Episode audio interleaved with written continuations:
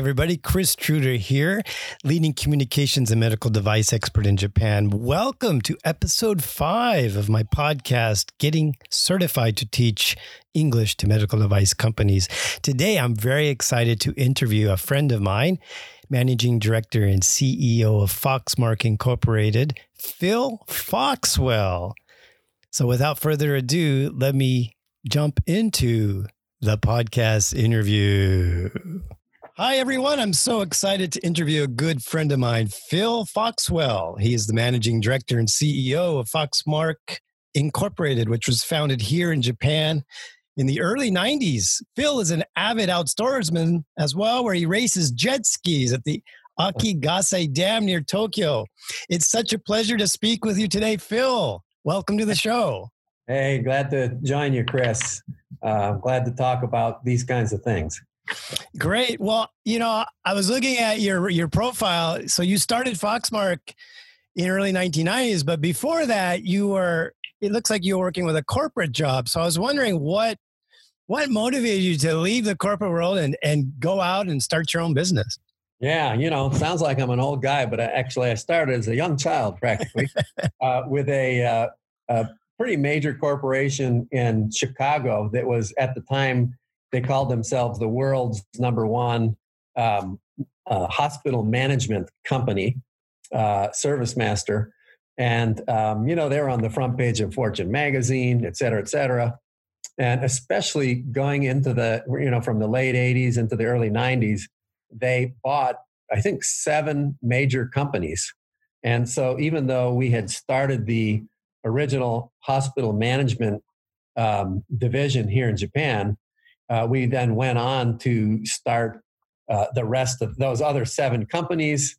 Uh, I think we actually started 11 different companies in Japan. Wow. And, five other Asian countries and then Australia. So that was my business school. And I, I call it my 20 years of work during 10 years because you know it was pretty much two shifts if not three so you're already connected with japan from chicago Yes, they sent me over after uh, just a couple of years there, uh, being a department manager in a hospital, um, because I had some Japan background. They very reluctantly sent me because I was a young guy with very little experience still. and we had a team of three of us uh, from the States and three um, Japanese guys. And that's how we launched the, the healthcare Jigyobu, uh, at Kawakita Hospital and then St. Luke's and Toranomon and uh, Jikeidai, et cetera, et cetera. Yep. So, so was that Foxmark or was this a, oh, a no. spinoff or how did that start? That was my, you know, 10 years of, I call it business school. Okay. And that morphed into really, uh, we had finished launching all of the businesses. They had recalled me back to Chicago. Uh, actually, crazily enough, after all of that, then you know, I'd, I'd had a huge amount of experience in a very short time. And it was in vogue back then to call divisional leaders CEO. So they're going to make a CEO of international position. Okay. great career move. And I would have made lots of money and um, probably should have done that, but I didn't. I had more fun. So I stayed here. Yeah. But so what, what motivated you? I mean, what was the deciding factor to start yeah. Foxmark? You know, that's a it's a really good question, and I don't have a great answer. I mean, I know I was always kind of inspired to do new things, and I was able to do start new businesses within one company, but within a within a Chicago corporation. Um, but uh, but I thought it'd be an exciting thing. But I honestly, from the heart, I had four tiny little kids, and um, in fact, they were four under the age of six, I think, or at least under the age of seven. So, like, real tiny. And I had very high rent payment. And that was probably the biggest motivation and pressure to, you know, get out there. And I had to really start becoming earning the rent uh, after I, I uh, left my company. Well, there's that saying, necessity is the mother of invention. That, spurred me on. Four little mouths to feed. Yeah. Well, let me ask you because uh, um, when you first started, because I've I've talked to you about this before, can you share like your struggles in the beginning? I mean, were you, what did you struggle with? And did you ever think about giving up and just going back to the corporate world and getting a job?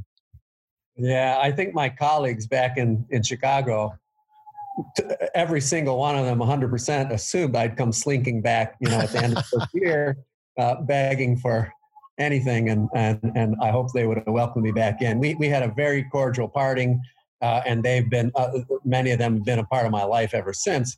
So that was all good. Um, there were plenty of struggles, and I would suggest that you, you don't step into this unless you've got a fair amount of tenacity, mm. have a large measure of passion, um, that you really obviously have the enthusiasm, that you uh, uh, have really defined an industry niche that you believe you can really make a difference in, that you can bring a uh, an added value to, and I think that's quite important. Um, yeah, there was tough times, and uh, early on, uh, some of the things that are most important to me, like I, I just simply couldn't work by myself.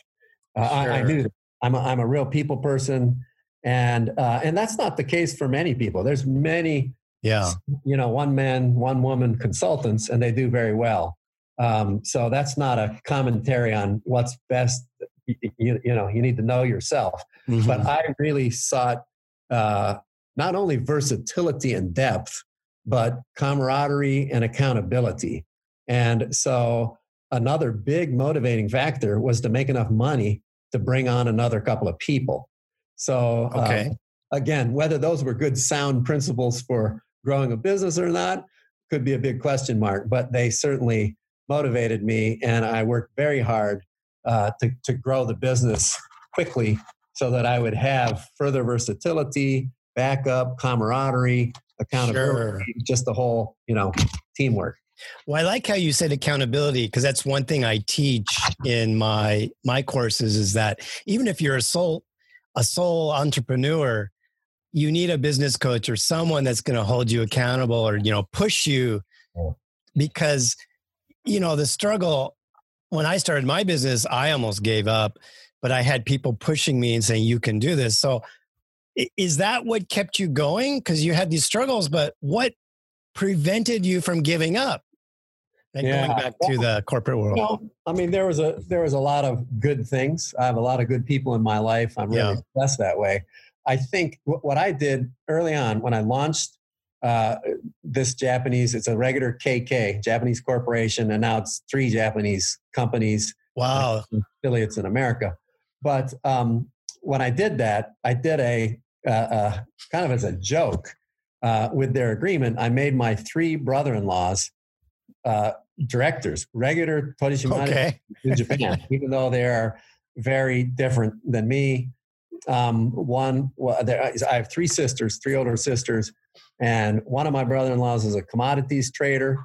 One was a college professor, and one was a lawyer. He had his own law firm turned into a cinemaplex. I think this last couple of years, he's the chairman of the American what, Theater Association or something like that.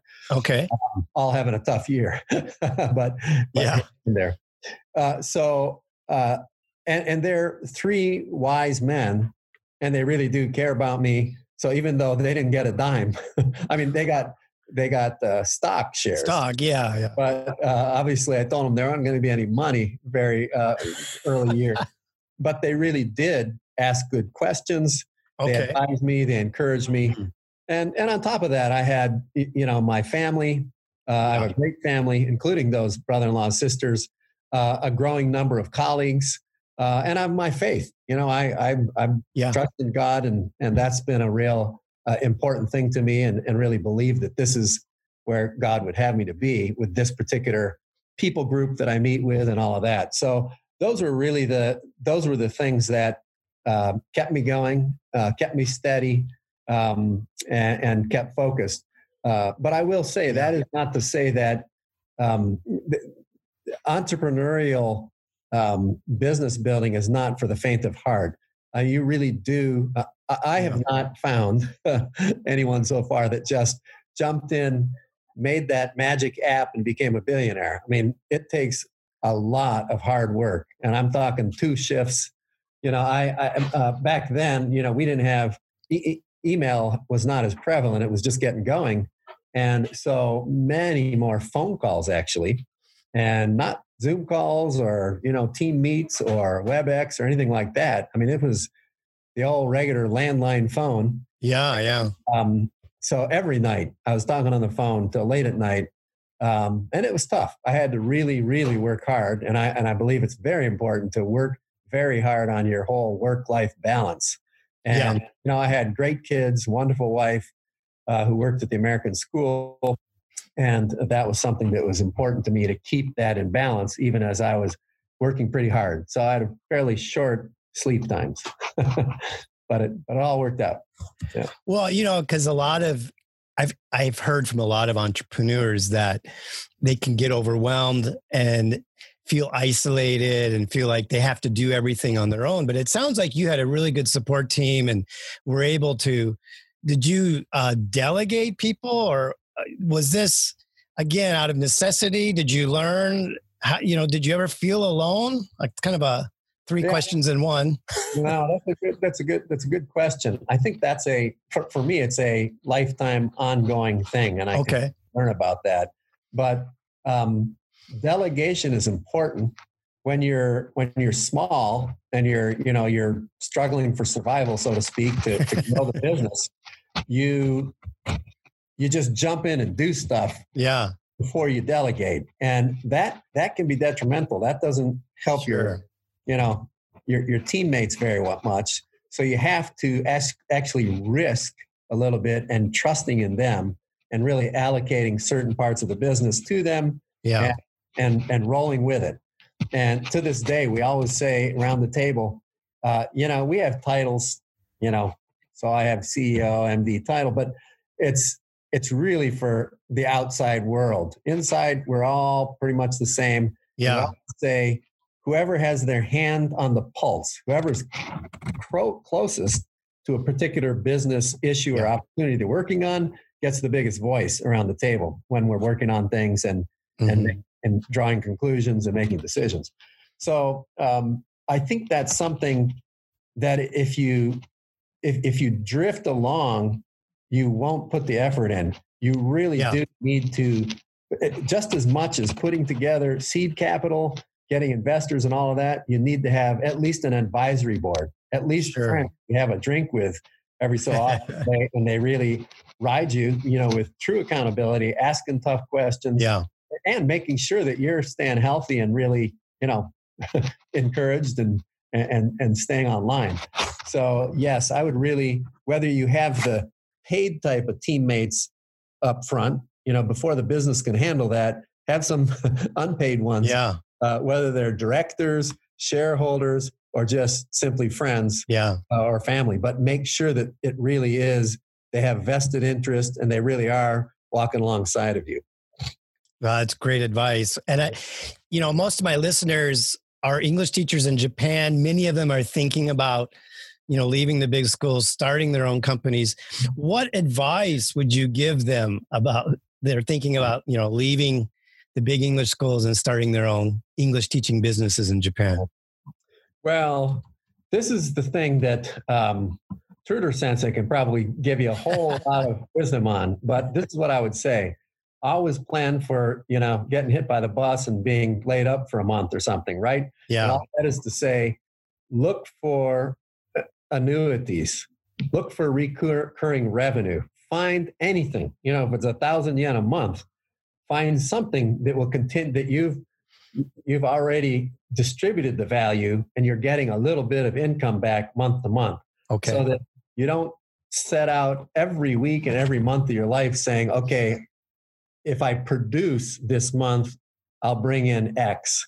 Uh, even if that's, you know, your main thing is teaching, of course, you put in the hours, you get the income, but also seek along in there some special, whether you're selling teaching materials, uh, or whatever it is, or you have recorded sessions, uh, but somehow or other that there is some value that you're building that can also at least potentially give you an income stream that you're you don't have to be live and present at in order to receive.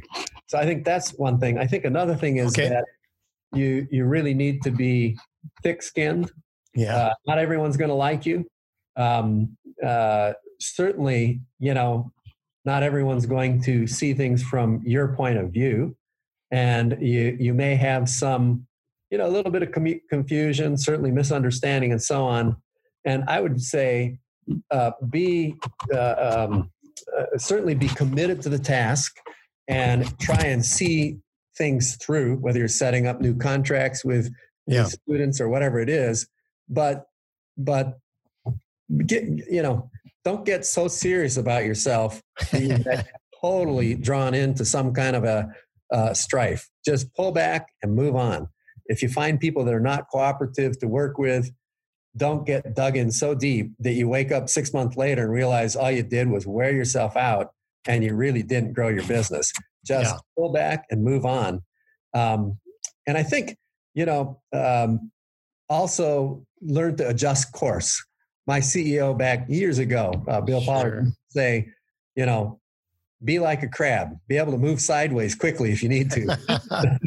so move forward as much as you can, but if you need to, you know, quick left, quick right, uh, uh, be able to shift if you need to uh, to really keep on track or to get onto a better track. yeah, especially this 2020 with the COVID 19, a lot of people and businesses have had to pivot, Yes. and those who can't move like a crab are, are being left behind, right? I sent out a um, uh, a long memo to our whole company, April first, sitting at home. Okay. And I said uh, we start our our- new fiscal year April first, um, and, and going to be 29 years. Can't believe it.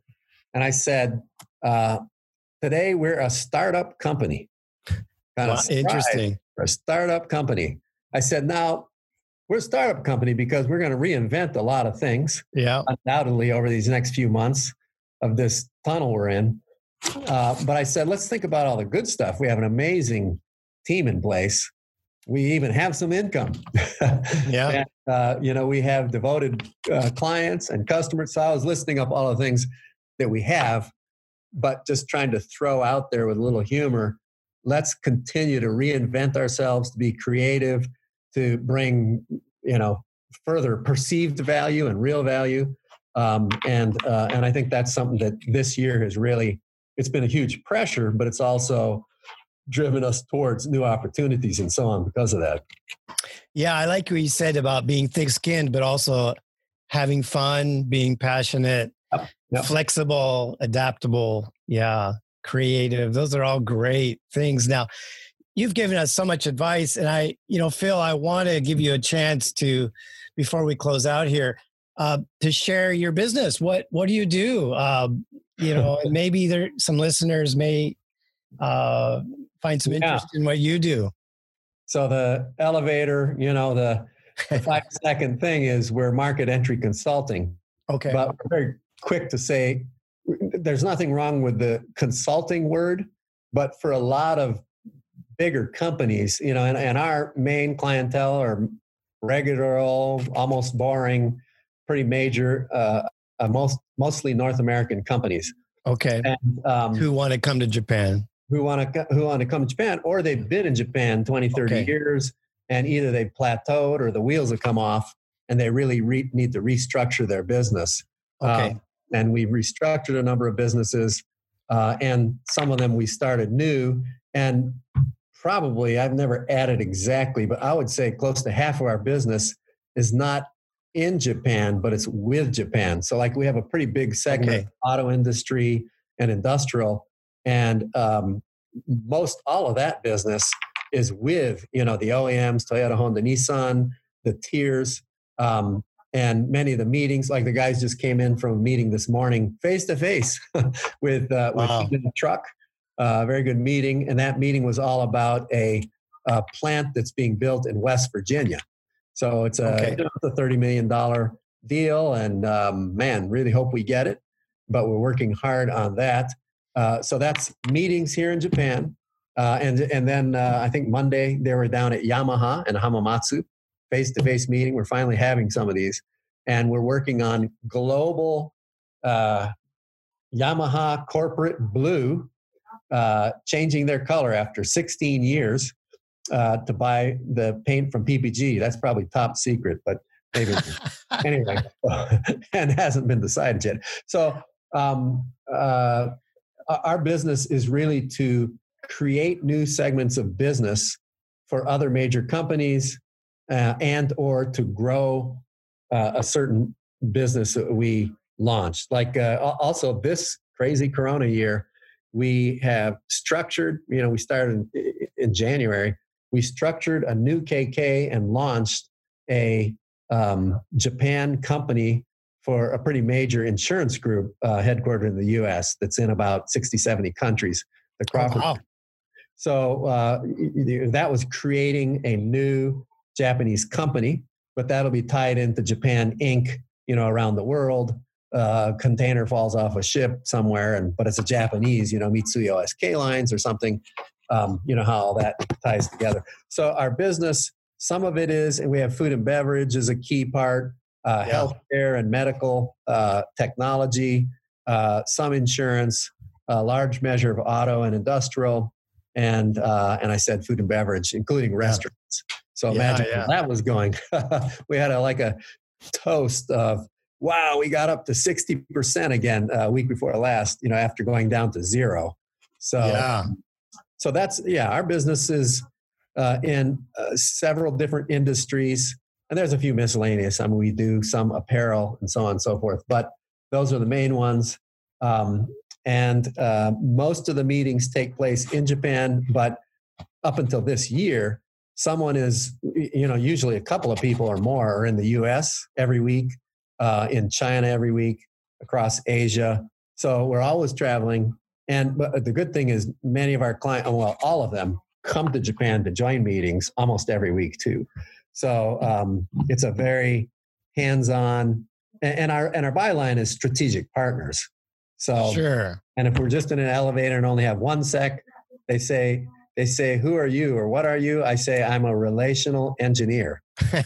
I build relationships yeah. between people." That's it. That's pretty awesome. In spite of you know coronavirus, sounds like you guys are really thriving. Yeah, it probably sounded better than it really is. Yeah. we're hanging in there. We're hanging in there. That's awesome. Well, Phil, thank you so much. It was it was great talking with you. I look forward to uh, hopefully maybe going out with you for a coffee or a beer in Good. the near future and uh, catching up with you some more about your business. Great. Very welcome and, and the best of luck to all of you. It's a it's an elite place out there. I assume you're passionate and enthusiastic and, and that'll keep you that'll drive you to a certain extent. But you gotta have a little bit of essence there too. And I'm sure you're working on that. Yeah. Thanks. Okay. Thank you.